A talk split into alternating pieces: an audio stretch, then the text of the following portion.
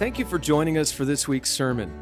Here at Back Creek Church, we are focused on connecting people with the hope of the gospel. With this week's message, here's Pastor Matt Carr.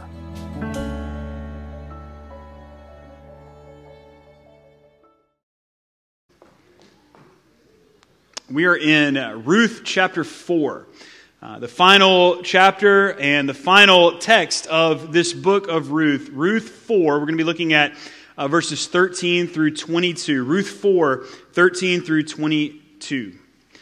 And the story of Ruth shows us powerfully how God is at work in the seemingly insignificant circumstances and events of seemingly ordinary lives to do what only God can do, to restore what has been lost, to bring rest to the weary, to bring fullness to the empty, to bring hope to those who are hurting. And this story that began with weariness and tragedy and loss for our heroines, Naomi and Ruth, famine, leaving home, losing people, losing protection, losing provision has been moving throughout the story toward rest and toward restoration and toward redemption. And even though the narrator has cleverly and intentionally uh, refrained from mentioning the Lord directly doing anything up to this point, we still see God's autograph, God's handwriting over the entirety of this story. God has been active in the circumstances of a broken-hearted Israelite widow and her faithful, grieving Moabite daughter in law and the worthy kinsman redeemer. Not only to bring about God's best for them, but also we will see for their nation and even for us. Can it be possible that this remarkable little story of restoration among some very unlikely people that happened over 3,000 years ago is still absolutely crucial for the work of restoration that God is doing in you and in me and in the entire universe? The character of our God who loves to use the foolish things of the world to shame the wise and the weak things of the world to shame the strong. Our God who brings beauty from loss and devastation, who brings life from death. The character of our God says yes. And so does the conclusion to our story. So look with me at Ruth chapter 4, verses 13 through 22. If you're able, please stand in honor of God's word.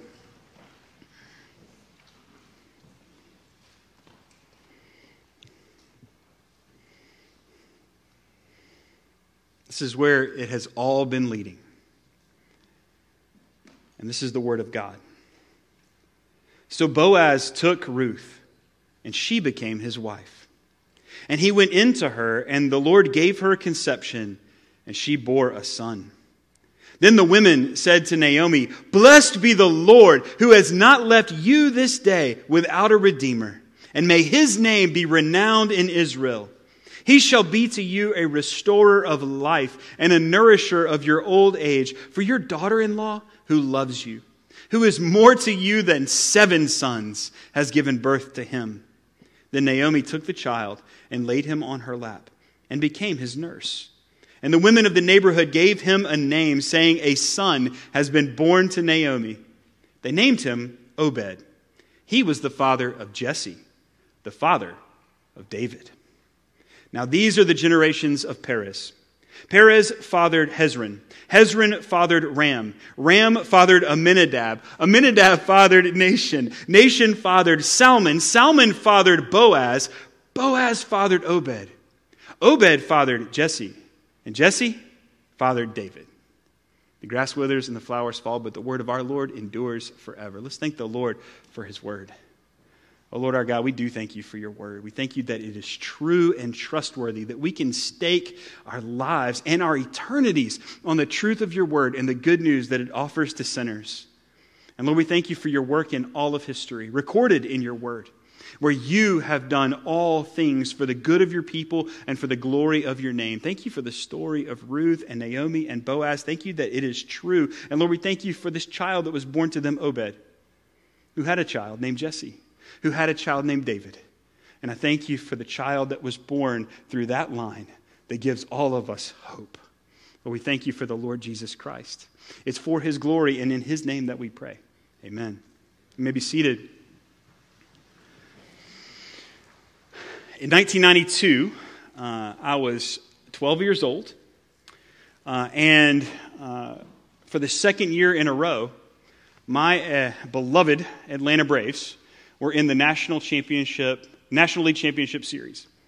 Uh, and the series was tied three games to three games, and uh, the Pirates, the Pittsburgh Pirates, the dreaded uh, Pittsburgh Pirates, with Doug Drabek on the mound, were leading Game Seven two to nothing.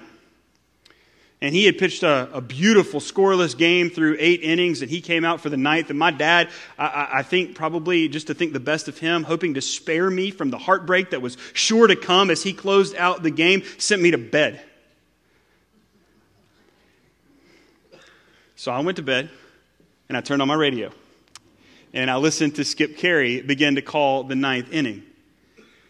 And I heard as the leadoff batter in that inning, Terry Pendleton hit a double. And then David Justice hit a sharp ground ball that resulted in an error, and so he reached the runners at the corners, nobody out. And then the catcher, Damon Berryhill, he walked. And it was starting to get a little bit exciting. But then Hunter popped out. Ron Gant hit a sacrifice fly ball that drove in Pendleton. So now it was two to one. Then the next batter walked, and the bases were loaded once again, but with two outs. And here was the problem the pitcher's spot was due up. Yes, kids, there was a day when pitchers used to bat in baseball. And instead of sending out the relief pitcher, Jeff Reardon, uh, it was time for Bobby Cox, the manager, to call on a pinch hitter. Who would it be? The bench wasn't very deep for the Braves that year, though they were a great team with their starting nine. Who was going to step in and be the hero in that moment? And I, I was listening on the radio and I heard the announcers call the name of Francisco Cabrera. And I said from my, ba- my bedroom in a voice loud enough for my dad to hear, Who? A player who had spent almost all of that season in the minor leagues. A player that I didn't even know was on the team. I got out of bed angry and went to the living room to watch with my dad. He saw me, just acknowledged it, said, Come on in. And we stood there to watch Francisco Cabrera in the final at bat of the season. Or at least what we thought was going to be. But then the count with the bases loaded, two outs, went 2 0 on Francisco Cabrera. And then he hit a sharp foul ball to left. And then on the next pitch, he lined into left for a base hit.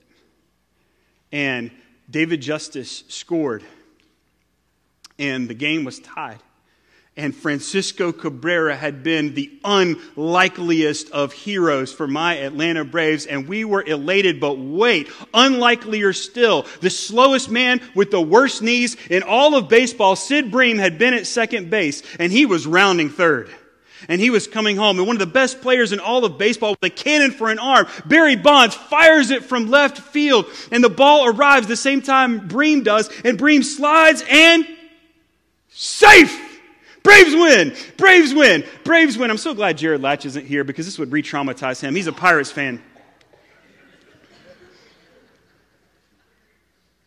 And in that moment, the unlikeliest of circumstances, and the unlikeliest of heroes conspired to restore what I thought had been lost.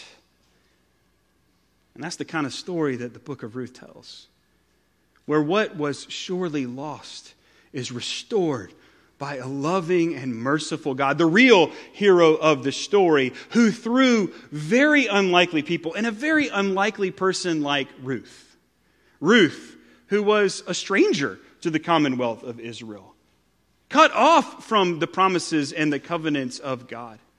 a worshiper of a false god, Chemosh, among her people who had a checkered and even negative history with the people of Israel, who did not know the Lord. And yet, through bad circumstances of famine and bad decisions on the part of Elimelech and Naomi, Mahlon and Chilion, she finds herself not only in relationship with this family through marriage, but also in relationship with the Lord. And she comes to know the living and true God, Yahweh. And even though she loses her father in law, and even though she loses her husband, even though she with Naomi, they lose everything, God, through the unlikeliest of heroes, the unlikeliest of people, Ruth, brings restoration far beyond what she could ever see. Three things from the end of this story, this passage that we've just read. First, through Ruth, the unlikeliest of heroes, God brought restoration to Naomi. Through Ruth, God brought restoration to Naomi. Boaz marries Ruth, and soon they are pregnant. And this is not at all what this passage is about, but I, I do want to take a minute to say that, um, you know, our, our culture is one that is profoundly deceived regarding God's plan uh, for sexuality, for marriage, and for family. Uh, and in this passage, we get a, a beautiful Old Testament example of what we know as the New Testament sexual ethic. That God has designed man and woman, male and female, both equally made in his image with equal inherent worth, dignity, and value to be united in the relationship of husband and wife if the Lord provides. And through that union, one man, one woman for life in covenant to produce godly offspring. And that is the Lord's plan for the family. And that's a beautiful Old Testament picture of the New Testament sexual ethic, the New Testament picture of marriage that is upheld by Jesus and the apostles and that we ourselves embrace. And this is something that we're never, ever going to compromise on, and we're never, ever going to walk away, no matter what is being said outside, or no matter what the cost is to us personally or corporately. We're going to hold fast to what God's plan is because God's plan is best, not only for us, but for our neighbors as well. Ruth marries Bo, uh, Boaz, and soon she the, says the Lord gave her conception, and she gave birth to a son. And the women of Bethlehem recognize and respond to this as it is the work of the Lord in their friend Naomi's life. They give praise to the Lord for what he has done in restoration for Naomi through Ruth. See, Naomi had lost her husband and her sons. And with them, Naomi had lost all security, all provision, all protection, all rest was taken from Naomi in the loss of the men in her lives because that's how the world was at this time. Now, Boaz. Boaz steps in and he redeems their family land and he restores their family line. Ruth would give birth to a son, a redeemer who would allow Naomi to rest to rest in her final years in this life, to rest as she looked forward to being with the Lord in eternity, knowing that her family would be secure in the coming generations. That God restored what had been lost through Ruth. Naomi had lost her confidence in the Lord's goodness. Brokenhearted at her losses in chapter 1, she said words like this It is exceedingly bitter to me that the hand of the Lord has gone out against me. The Lord has dealt very bitterly with me. I went away full, and he brought me back empty. He has testified against me and brought calamity upon me. I don't know about you, but there have been times in, in my life and I imagine there have been times in your life where you have felt as Naomi did. We may not have gone through the same type of just tragic and sudden loss that she went through with Elimelech and then her sons as well. But I know that we have all walked through trial. We've all walked through hardship, and we've thought, it's bitter for me. It seems like the Lord is against me and not for me. And his providences toward me have not been soft and kind and gracious, but hard and difficult and brutal. Her friends look at Naomi's life on this side of what he has been doing in and through those difficult circumstances, and they recognize God's work of restoration, they say, Blessed be the Lord who has not left you this day without a Redeemer. And my brothers and sisters, I want to remind you that whatever the circumstances or decisions of your life lead you to, however difficult and dark your path may be, the Lord has not left you without a Redeemer. And everything all the good and all the bad must work together for your salvation through that Redeemer. What's his name? Y'all are getting better. Thank you for that. Lord has not left you this day without a Redeemer. He shall be to you, Naomi, he shall be to you. This baby that has been born to Ruth this Redeemer, Boaz was their kinsman Redeemer. They produce now a Redeemer who restores the family land, restores the family line. He will be to you a restorer of life and a nourisher of your old age. And all of you who have had the privilege of living to the point where you have held a grandchild in your arms, say amen. Because you know what it's like to hold in your arms the offspring of your offspring. I don't know what that's like. And I know that some, many of you in this room don't know what that's like, but also many of you do. And what a blessing it is to, to know the restoration of life that is seen in the generation after the generation that you produced.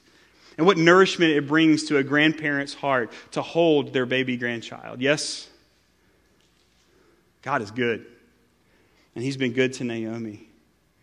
And the Lord brought this restoration through the unlikeliest person the foreigner, Ruth. And the women recognize this. And not only is it the Lord's work, but it is the Lord's work through an unlikely person. And not only an unlikely person, but a person who has a heart like the Lord's because she knows the Lord. Your daughter in law who loves you, who is more to you than seven sons, has given birth to him through Ruth, God brought restoration to Naomi. She lost a husband and she lost two sons. And of course, nothing could ever change the grief and the loss associated with them. And yet, the Lord had given to Naomi through Ruth and now through Boaz this beautiful restoration where she has a daughter in law who is more to her than seven sons. And she now has a grandchild who is going to carry on the family name, and everything is at rest. Everything is at peace. Restoration for her is full, and she is full of joy. Can you imagine what Naomi felt as she held this beautiful baby boy in her lap? As the proud and deeply in love parents entrusted him to her care. The ladies in the neighborhood said, they didn't say a, a son has been born to Ruth. They say a son has been born to Naomi. In other words, God has restored what was lost. And the people in the neighborhood are the ones who get to name him. And they name him Obed, which means servant, specifically servant of God. And this is our God. Our God restores what is lost in the unlikeliest ways through the unlikeliest people. Have you seen the Lord do a beautiful work of restoration in your life. If you have, praise Him for it. Do you long for rest and restoration that you have not yet seen? If you do, ask Him for it. And as you do, take note of the whispers of redemption that you do see. And if that's not easy to do, remember that Naomi was where you are bereft of hope, no rest for the weary. But in ways she didn't expect and couldn't see, the Lord was working restoration not only for her, but for her family and through her family, the entire nation of Israel. And that's what we see second. Through Ruth, God brought restoration to Israel. Through the foreigner, God brought restoration to his people. The first sentence of this story tells us that things were not just bad for Naomi and Elimelech's family in Bethlehem, things were bad for all God's people at this time, in the days when the judges ruled. That is a disastrous opening to a book. In the days when the judges ruled, see, the great leaders, Moses and Joshua, had died. And the book of Judges tells us there arose a generation who did not know the Lord or the work he had done for Israel. And the people of Israel did what was evil in the sight of the Lord and served false gods. They abandoned the Lord, the God of their fathers, who had brought them out of the land of Egypt. And then we saw this cycle that we've discussed before, where the Lord judges the people for their disobedience and their idolatry. And he sends a foreign people to come in and to oppress them. And so they, they recognize that they have not been following the Lord, and they groan to the Lord. And he sends a judge, raises up a judge from among the people of Israel to deliver them from their oppressors. And they thank the Lord and they pledge obedience. And then what happens? Disobedience and idolatry and judgment. Deliverance, thanksgiving, disobedience, idolatry, and judgment. And it's a downward spiral for the people of Israel. And this is, this is when this story of Ruth takes place. Israel needed a king. Israel needed a king after God's own heart to lead them in God's way. And through Ruth, God provided that king. The very last sentence of the book of Judges is this In those days, there was no king in Israel. Everyone did what was right in his own eyes. Judges was written to show the need for a king.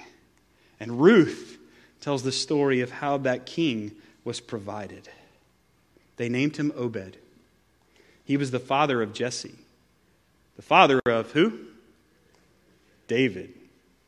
Goliath slaying, psalm writing, battle winning, nation restoring King David, the shepherd boy from Bethlehem. And any Israelite worth their salt would recognize that the reign of David was the glory days of their nation. The book of Judges was written to show the people their need for a king. The book of Ruth was written to show how God gave them that king and through him one day an even greater king.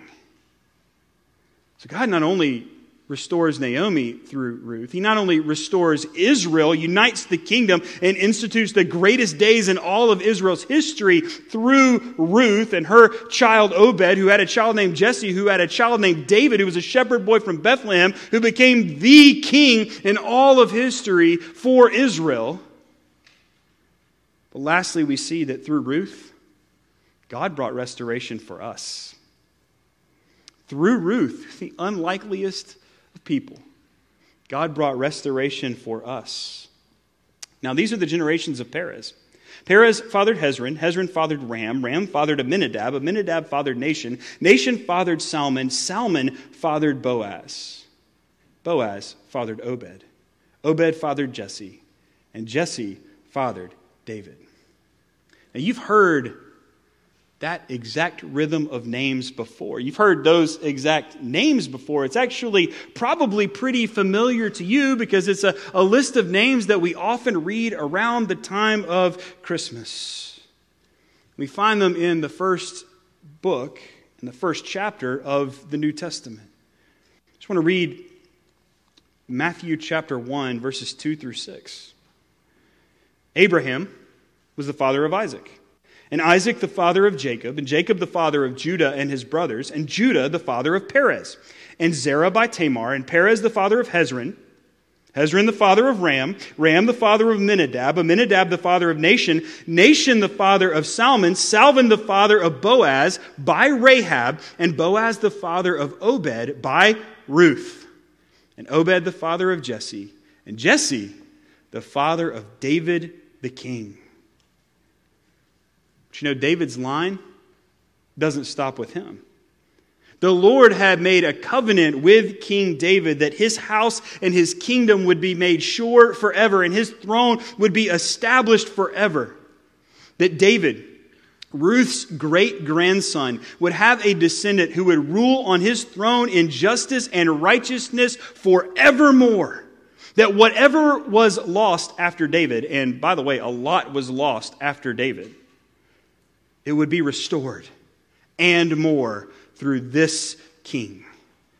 So I, I do want to keep going in Matthew, picking up there in verse 6. And David was the father of Solomon by the wife of Uriah.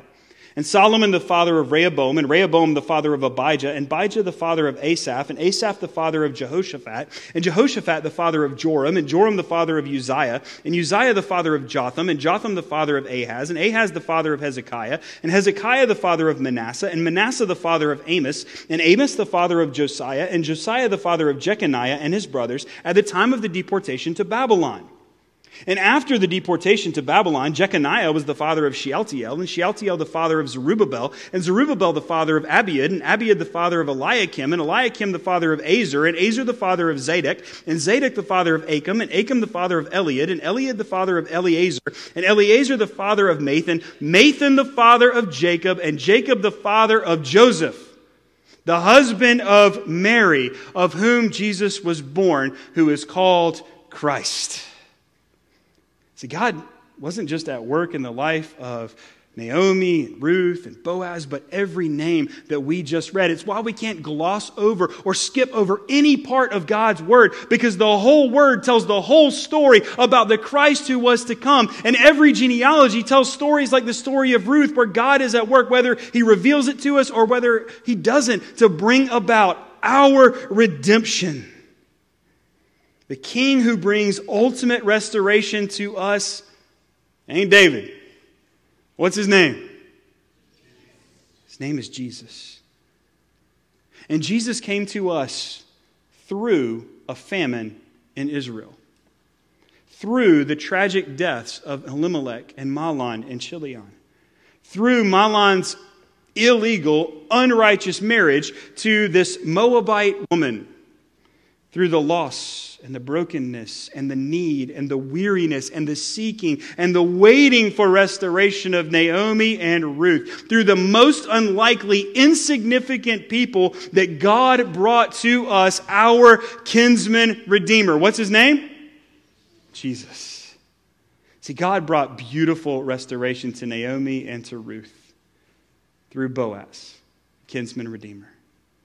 And through their story of restoration, he brought about the restoration of the people of Israel, and he brought about the restoration of his all nations people throughout all of time through our kinsman redeemer, the Lord Jesus Christ, born in an unlikely place, the same place, same place that Obed was born, Bethlehem, to unlikely parents.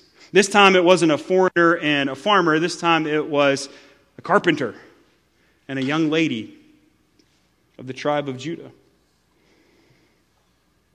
The son of David, the son of Jesse, the son of Obed, the son of Ruth and Boaz, the Lord Jesus Christ, who did for us what we could have never done for ourselves. By becoming truly and fully human, though he remained truly and fully God, the eternal Son of God to live the life that we failed to live a life of righteousness and honor before his Father, Yahweh, our God.